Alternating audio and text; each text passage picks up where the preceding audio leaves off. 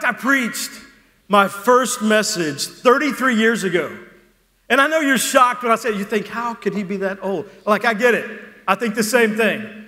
But 33 years ago. And there's something that for the first 10, 15, 18 years, I did every time I preached. It was a little bit old school, but I did it every time. And then I stopped because I, st- I started doing messages in a different way and beginning them in a different way. But today, this day, we're going to do what I used to do because I really felt impressed this week that we needed to, and I'll tell you why. But before I tell you, I want to invite you to stand with me in honor of the reading of God's Word. Just for a moment, because the Word of God is our foundation. The Word of God is what we base our lives on. And so, whether you're looking, whether you have a Bible or an iPhone or an iPad, or you're looking at the, the screen, this is the Word of God. It's not my opinion, it's not up for discussion. It's the Word of God, and it is the foundation on which we build everything in life. There are only two chapters in all of the Bible, only two chapters, two different themes that get an entire chapter. Uh, only two times, two themes, did God think this is so important. It doesn't just get a verse or a section, it gets a whole chapter. One is Hebrews 11, where the Word of God talks to us about faith, and the other one, the only other one is 1 Corinthians 13, where God teaches us about love. Scripture says, 1 Corinthians chapter 13, if I speak in the tongues of men or angels but do not have love, I am only a resounding gong or clanging cymbal. If I have the gift of prophecy and can fathom all mysteries and all knowledge, and if I have faith that can move mountains but do not have love, I am nothing. If I give all I possess to the poor and give over my body to hardship that I may boast, but do not have love, I gain nothing. And then the ingredients or the qualities. Love is patient, love is kind, it does not envy, it does not boast, it is not proud, it does not dishonor others, it is not self seeking, it is not easily angered, it keeps no record of wrongs. Love does not delight in evil, but rejoices with the truth. It always protects, always trusts, always hopes, always perseveres. And then, would you please read verse 8 with me? Ready? Go. Love never fails. One more time. Love never fails. It's more than words on a page. It's a message from a holy God to your heart and mind, and some hearts in this room that may be broken, that may be hurting, that may be struggling. That love never fails. And if it feels like it, it just means it's not over. Would you pray with me? Father, thank you for this moment. Thank you for your truth. Father, I pray that you would help me proclaim and speak and share your truth that can change hearts and lives. God, I pray in a very real sense that you would get me out of the way and that you would connect through your spirit with people in this room and draw them to yourself. In Jesus' name, amen. Thank you. Please be seated. Leroy Satchel Paige was the first African American to ever be a pitcher in the National Baseball League. In fact, he was inducted later into the National Baseball Hall of Fame. Leroy Satchel Paige started in what was at the time known as the Black League and then moved to the major leagues because he was so good. He had a long career. In fact, when he was 60 years old, he pitched three innings for Kansas City. Who's Tom Brady? This man had an immense talent, but, but the one thing he had to deal with every time he would walk on the field, every time he would walk to the pitcher's mound, the crowd would begin to scream out racial slurs. They would hurl words of, of hate and anger toward him, and somehow it didn't affect his game at all. Somehow he still smiled and he still went back the next week and he still played at such a level, he made the Hall of Fame. On one occasion, the opposing team, trying to intimidate him, put all four of their strongest batters up front, one after the other. Now, I don't know a lot about baseball, but I've, I've learned some things. And one of the things that I've uh, come to understand is that's not what you do. You put three batters up, then you put a strong batter that can hopefully knock them all in. The first three just try to get on the base, and then you have three more batters and then another strong batter. But, but this opposing team thought we're going to intimidate him, and they put all four strong batters up front. When they did that, Leroy turned to all of his team in the outfield and said, Go to the dugout. He turned to first base, second base, third base, those three guys, and said, Please sit down on the ground right where you are. And then he pitched and struck out all four batters of the opposing team. So when intimidation reared its head, he just stood up taller. He just stared it right in the face and said, No, this is how it's going to be. He had nicknames for his, his pitches. One of the most famous was called the hesitation pitch, where at some point in the windup, he would freeze and then finish the pitch. And he would do it at different times, and it would throw the batter's timing off, and he would strike out one batter after another. He always had different things that he said and quotes that he became known for. He, he said, for example, if you want to be a good pitcher, keep the ball off the fat part of the bat. He's the one who said, work like you don't need the money. It was Leroy Satchel Paige that said, Dance like nobody's watching. But his most famous quote, the quote that he became known for, was following a game where the crowd had been especially hateful. The words they had said we would not tolerate in our society today, but that was a different society. And he was being interviewed, and the interviewer asked him this question. He said, How, how do you do this? How do you come out here week after week and deal with this level of hate, with this level of antagonism? How, how do you do it? And with a smile, he replied, You've got to love like you've never been hurt. You've got to love like you've never been hurt. Have you ever been hurt?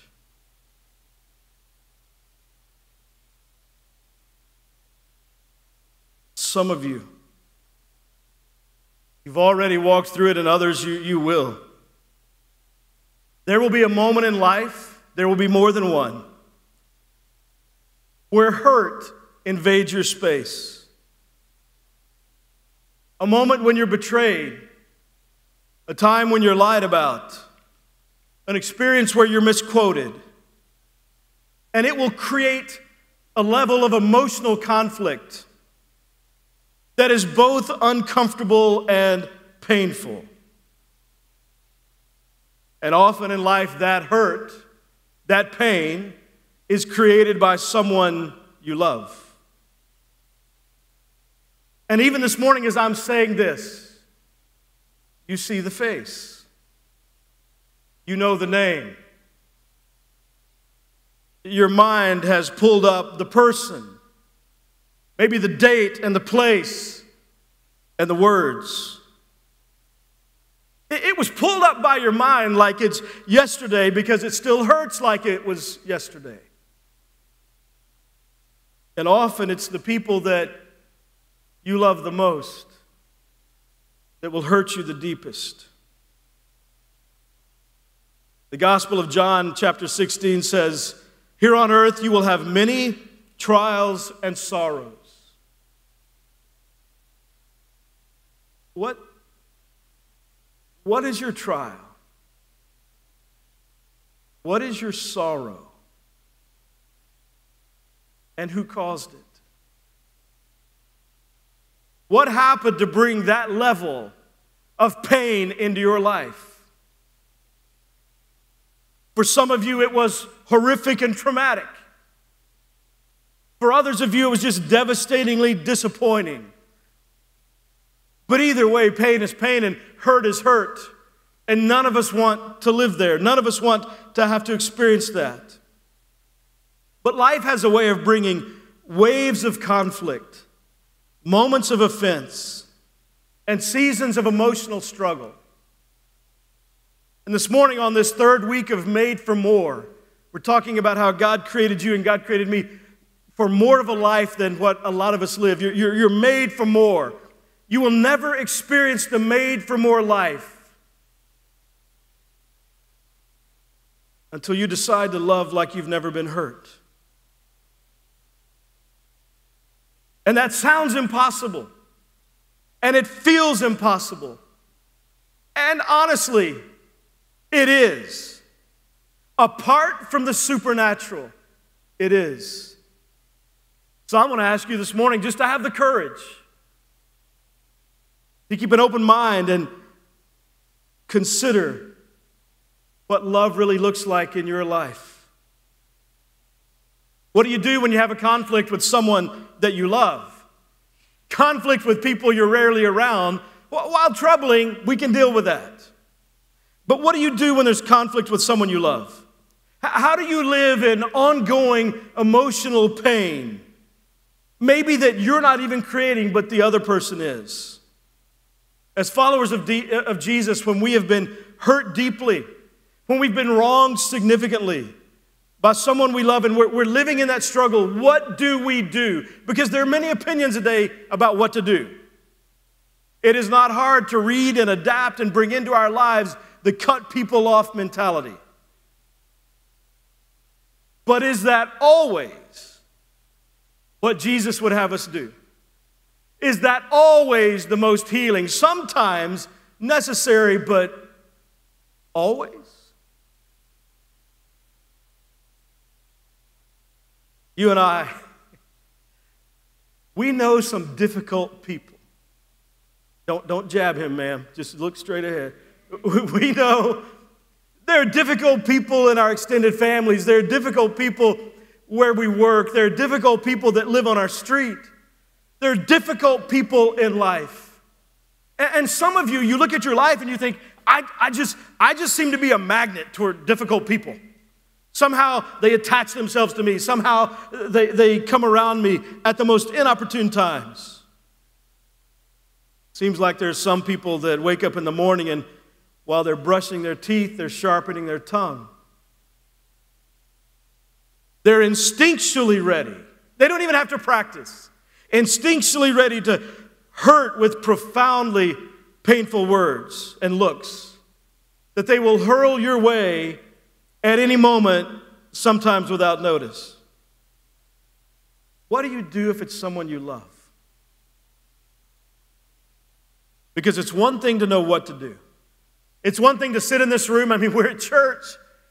There, there are places where you feel like I need to nod my head, even if I don't believe it.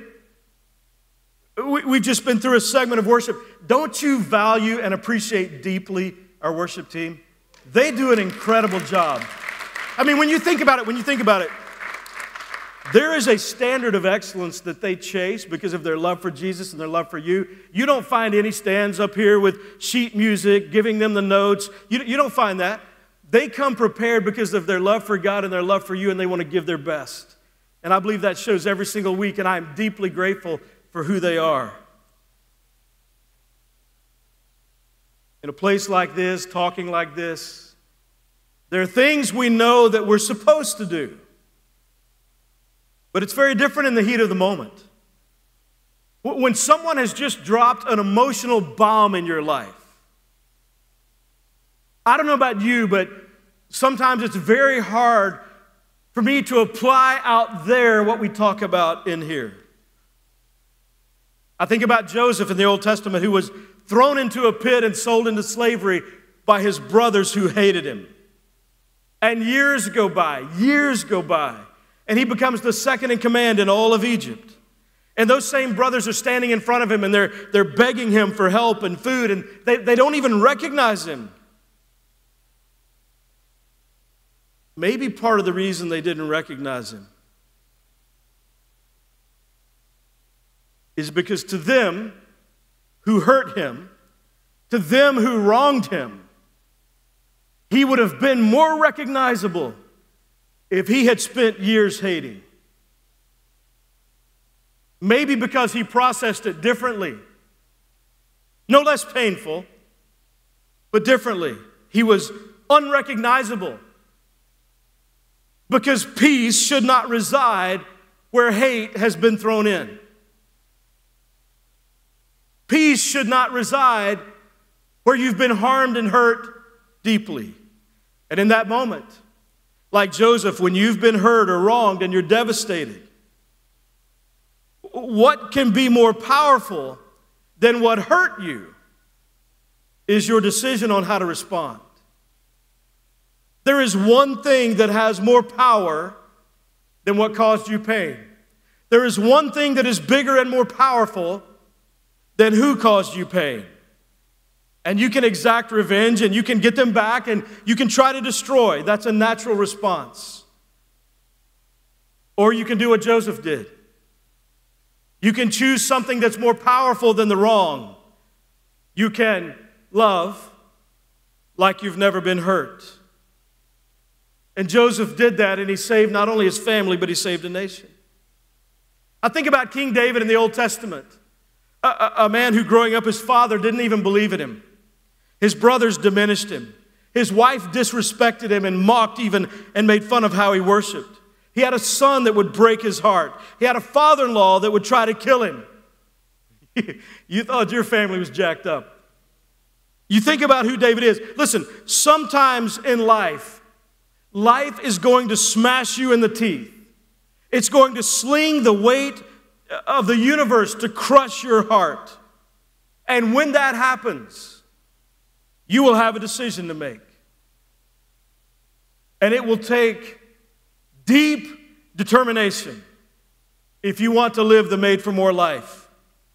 In fact, I want to encourage you this morning as we consider this passage and look at these thoughts. I, want to encourage you to decide now so that you don't have to decide later. To make a decision today that will inform the rest of your life. This is how I'm going to handle this. I, I refuse to become bitter. I will not be mean. Anger will not become my personality. No matter what happens to me and no matter who does it to me, I'm going to love like I've never been hurt. There may be moments in life, maybe for you, it's this moment that you're trying to find a way to love God like you've never been hurt. It's one thing to decide to love people who have messed up, but what do you do when God's not acting like He's supposed to? Seems like He's not coming through for you. He's forgotten you, He's abandoned you, He's, he's left you. Jesus was betrayed and He was beaten and He was mocked and He was wounded and He was bruised. And He lifts His voice in that condition to a God a father who could have stopped all of it, but did not. He lifts his voice to the Father. He doesn't wait for the people to request it, he makes a decision. The only decision that's bigger than the pain, the only decision that's more powerful than the pain. And he cries out, Father, forgive them. Forgiveness is not a feeling, it's a decision. Forgiveness has the power to rewrite your future. And following Jesus, being a Christ follower, following the example of the one who was ultimate and is ultimate forgiveness, is a journey in forgiveness. Father, forgive them. I'm going to love like I've never been hurt. A decision to love the people who shouted, Crucify him, the masses. A decision to love the people who would drive nails into his hands and his feet. A decision to love the people who would mock him and beat him. A decision to love even you and me, knowing what our lives would look like from the moment we took our first breath on planet Earth until today. A powerful decision, bigger than the pain, the decision to love you and me like you'd never been hurt by us or would never be. Forgiveness. Is there, is there anybody you haven't forgiven? Is there anybody that right now, that name, that face in your mind, that situation, those circumstances, is there anybody that you feel like, I haven't forgiven them, but I, I don't feel like they deserve it? What they did to me was so wrong and at a level that was so painful. They don't deserve it. Friend, I'm afraid if we only forgave those who deserved it, I would not be forgiven. And neither would you. And because of the pain that we feel and, and the hum- humiliation sometimes that comes with being hurt, because maybe you were hurt in a way that it humiliated you in front of other people, sometimes because of the pride, we cut people out of our lives not even recognizing that God has every right to cut you and me out of his life. But he doesn't. Loving good people is easy. Loving nice people is easy. You don't get the Bucky Beaver Award for loving good people. It doesn't have, anybody can do it. You don't have to know God to do that. But loving difficult people, loving broken people, uh, loving messed up people, loving a broken spouse, loving a messed up child, loving an imperfect parent, loving a selfish friend, we aren't good at that because of the, the pain and the disappointment.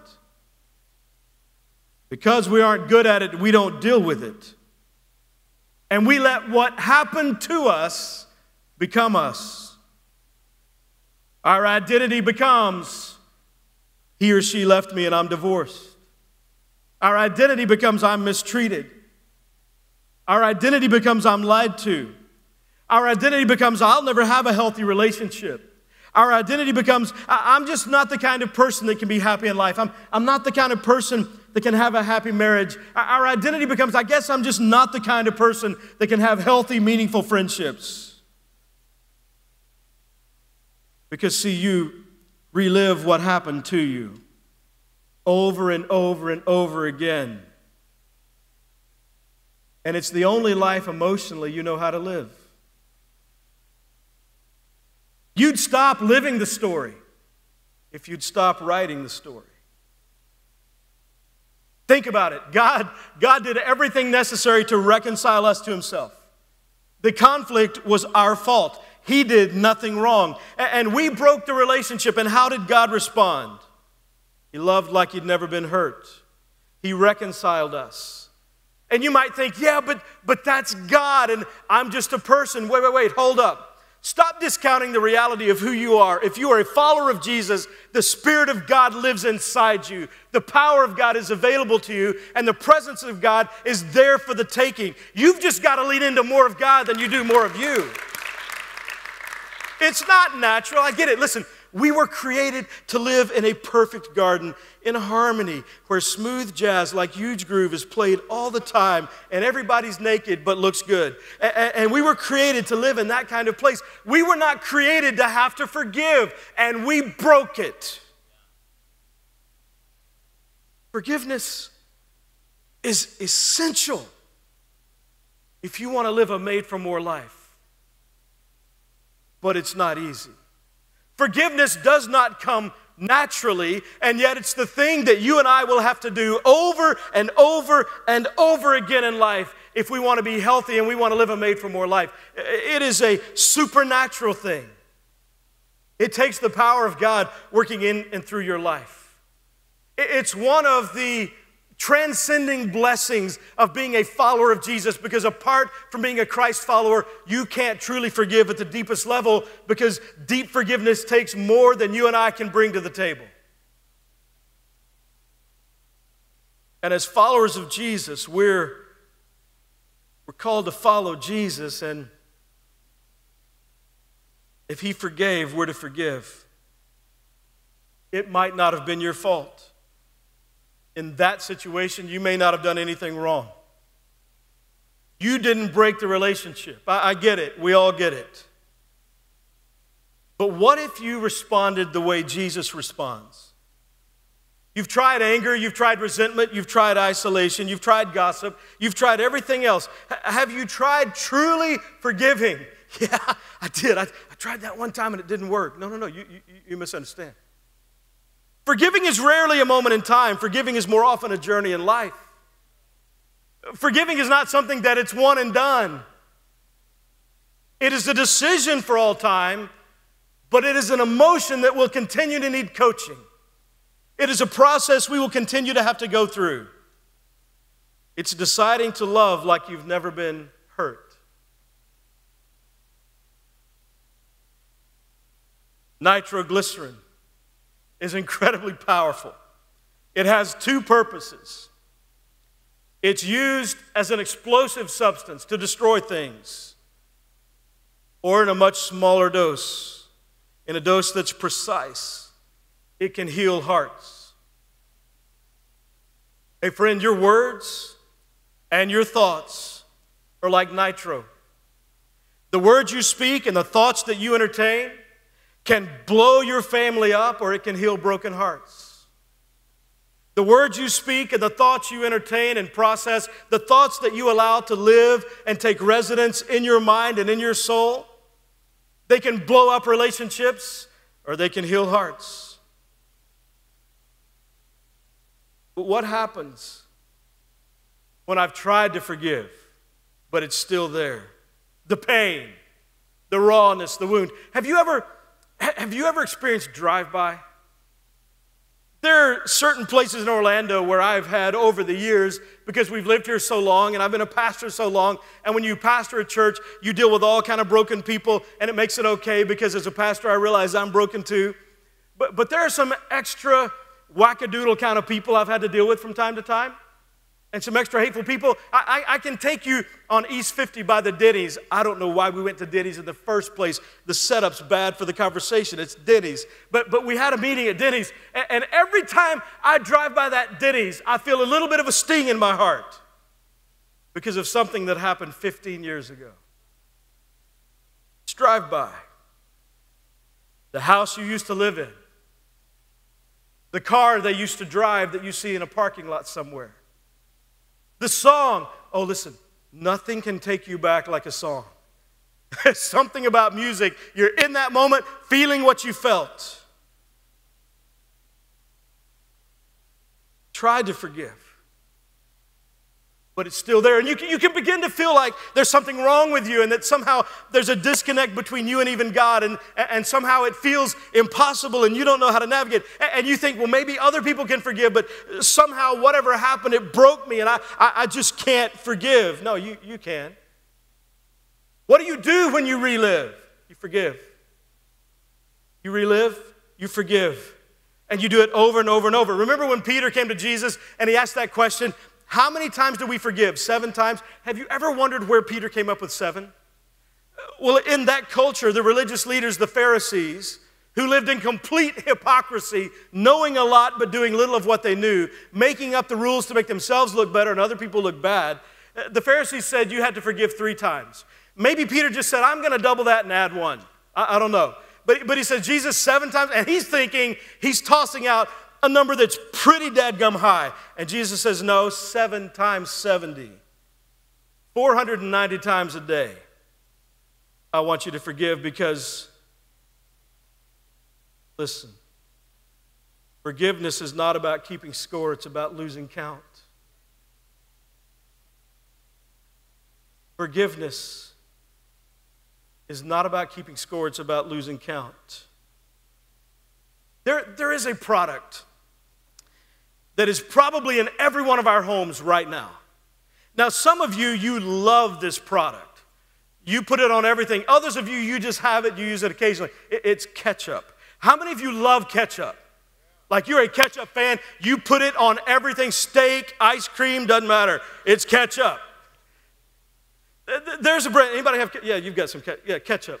Heinz. Heinz 57. Henry Heinz started making Heinz ketchup in 1869. And from 1869 all the way until 1983. You could only get Heinz ketchup in a glass bottle. But in 1983, they came out with this squeezable kind. Now, why would they come out with a squeezable ketchup? Those of you that are old enough to remember, why would they do this? Because number one, in the glass bottle, that is the hardest bottle you will ever try to open. A Heinz ketchup bottle. You'll bang it on the counter, you do everything you can. It is the hardest bottle to open. The contents are under pressure, it's sealed. But also, once you get that bottle open, a glass bottle of Heinz ketchup, I remember as a kid, see, when you turn it over, nothing comes out. I remember as a kid, we'd take a butter knife and ram it in there and try to get ketchup out. You try to bang it all over the place. You know what I did not know until this week? A glass bottle of Heinz ketchup. In fact, according to research, only 11% of you who use Heinz ketchup know this about the glass bottle. So, a whole bunch of you, 89%, you're going to learn something today. That, that's worth an extra offering. But the glass bottle, the glass bottle of Heinz ketchup, on the neck of the bottle, there is a 57. It's not just there for labeling. Based on a ton of research, that 57 is placed in the exact spot that you need to tap, and the ketchup will come out of the bottle. You learned something. I did too. It's awesome. Now, it won't come rushing out or gushing out, it'll come out slowly, and you've got to keep tapping. See, the first step to forgiveness is you have to be open to it. And being open to it is not, I feel open to it. Be, you, listen, forgiveness is one of those things you have to drag your feelings kicking and string, screaming along. You, you have to be open to it. So if, if you sit here and you listen and you fold your arms and you close your heart, nothing will change in your life. You will keep letting whoever hurts you and whatever hurts you live rent free in your mind and soul. And you would hate it if they lived on your street, so why do you allow them to continue to live in your life? You've got to be open to it. And I understand that's a hard step because the contents are under pressure. The pain has created a pressure, the, the hurt has created a wound, the, the, the brokenness has evolved, and it's all under pressure. You've got to be open to it. But the other thing you've got to do is you've got to, you've got to start tapping in the right place. You've got to just start tapping and say, God, I'm struggling. I don't want to forgive. God, I need your help. I know I'm supposed to. I know I need to, but this hurts so bad. God, I, I don't want to let them just get away with this.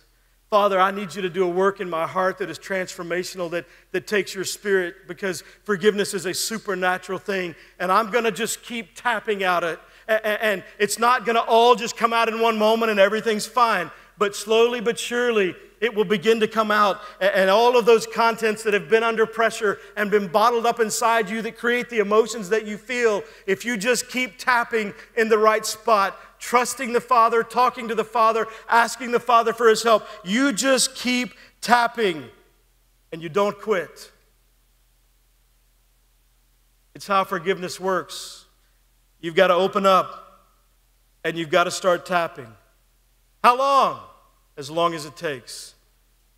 Because forgiveness is not about keeping score, it's about losing count. And also remember, we live in a world where there's a lot of hurt. A lot of people have hurt you.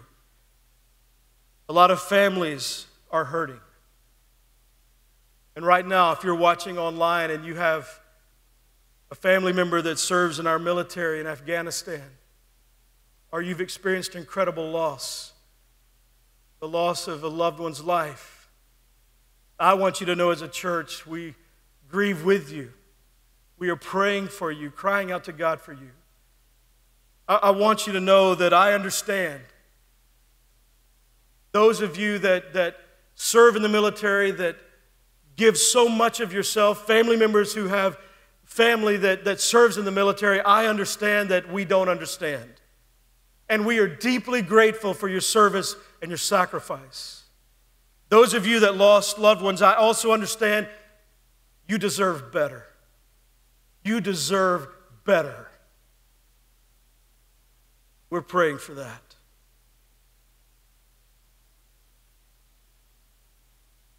in life. It's important to remember if you need to forgive somebody that often the bad things that have been done to you can bring out the best in you.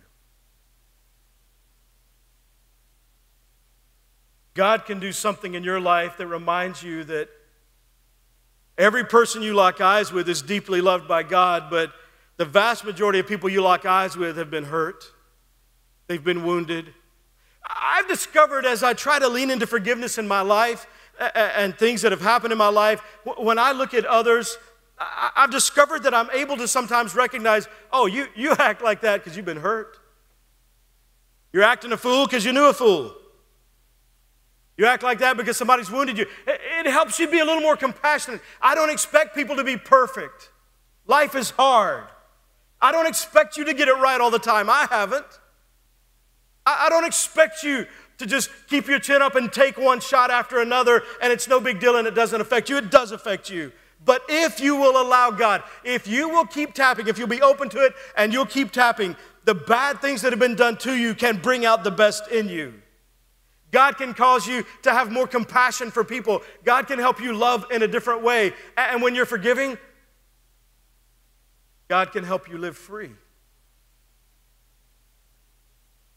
We know the Bible teaches in the book of Matthew, chapter, chapter 1, that, or in the book of Matthew, that there's only one sin that will never be forgiven. I, I, grew up in church and I was taught there's one sin that'll never be forgiven. It's the unpardonable sin. We find it in, in Matthew. It's blaspheming the Holy Spirit.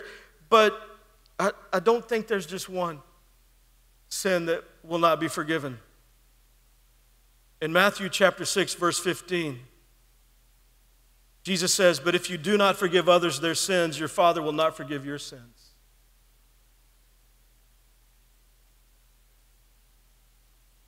Now, forgiveness, part of the reason I think we struggle with it is we have a bad definition of it. Forgiveness does not always mean reconciliation of the relationship. In fact, I know people who the people they need to forgive are dead. Forgiveness does not always mean the relationship is reconciled. That, that's not what forgiveness is. Forgiveness is not the reconciliation of the, re- reconciliation of the relationship.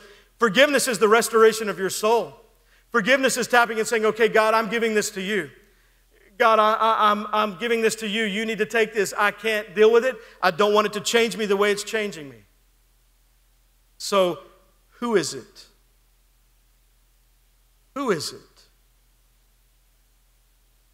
Are you weary of serving the emotional and spiritual sentence that you've locked yourself up in for so long? You can begin the journey of forgiveness and healing right now. This today, today can be your release date. If you'll make a decision that's more powerful than who or what hurt you. Would you pray with me?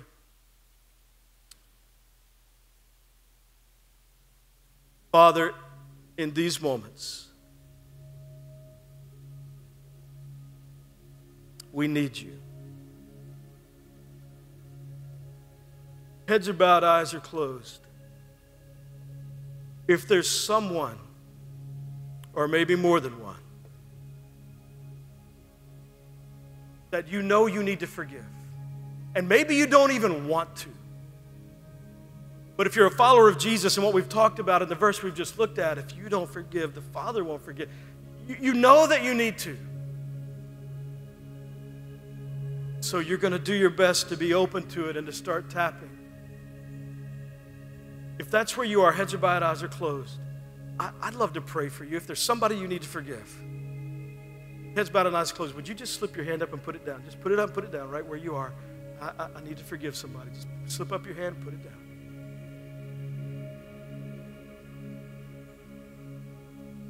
Father, you saw the hands. You know the stories. You know the ongoing pain and hurt frustration. That these precious people are processing day by day, sometimes ignoring, sometimes processing. I pray your spirit would help us. Forgiveness is supernatural, it has to be initiated and is initiated by you. And God, we want to be a people that forgive. We want to be a people that live free. We want to be a people that recognize we've been forgiven so much that we extend that forgiveness to others. So I pray for every person that raised their hand. As they roll through this week, they would, they would remind themselves every day to be open to it and to be tapping. Tapping into you, tapping into you working in their hearts and lives. When they relive, they'll just forgive again. With heads bowed and eyes closed, maybe you're here today and you know that the greatest need of your life is to be forgiven. To be in a place where you can know and live that God actually deeply loves you, wants to know you personally, and offers complete healing forgiveness that can make you whole. If that's where you are and you'd like to begin a relationship with Jesus and be forgiven and live forgiven and have the Spirit of God in your life to help you forgive, I want to invite you to pray a very simple prayer. You can pray it out loud or you can pray it in the quietness of the moment. Just, just say, Dear God, I know that I need you. Jesus, please come into my life and forgive me my sin. Thank you for loving me that way. And help me to forgive others. In Jesus' name, amen. Hey, would you look at me a second? If you just prayed that prayer, I'd love to know that. I want to invite you to grab your phone and just shoot me a text. Just put your first name and send the text to 407 487 8311. Just your first name. The reason I ask you to do that is this afternoon I'll get a list of those names, and I would love to be able to pray for you by name today and throughout the week. So please shoot me a text because in the life of C3, you really do matter to us. I'd also love to be able to send you a free gift. So shoot the text. I'll be praying for you. We'll text back and get your info so I can mail you that gift. I'd love for you to have that because you matter. I also want you to know you're not alone. Church, I don't know if you saw it on social media, but in the last, in the last two Sundays, 11 people have prayed to receive Christ in this room. That's incredible. It is incredible what God is doing. So, whether you're in the room or watching online, man, I'm praying for you this week. I hope you have an amazing week. I can't wait to see you next Sunday. We're continuing the Made for More series. You don't want to miss it. And this week, I'm praying for you as you forgive people. Please pray for me as I need to forgive people. We're in this journey together, and let's love God and love others. Have an amazing week. God bless you.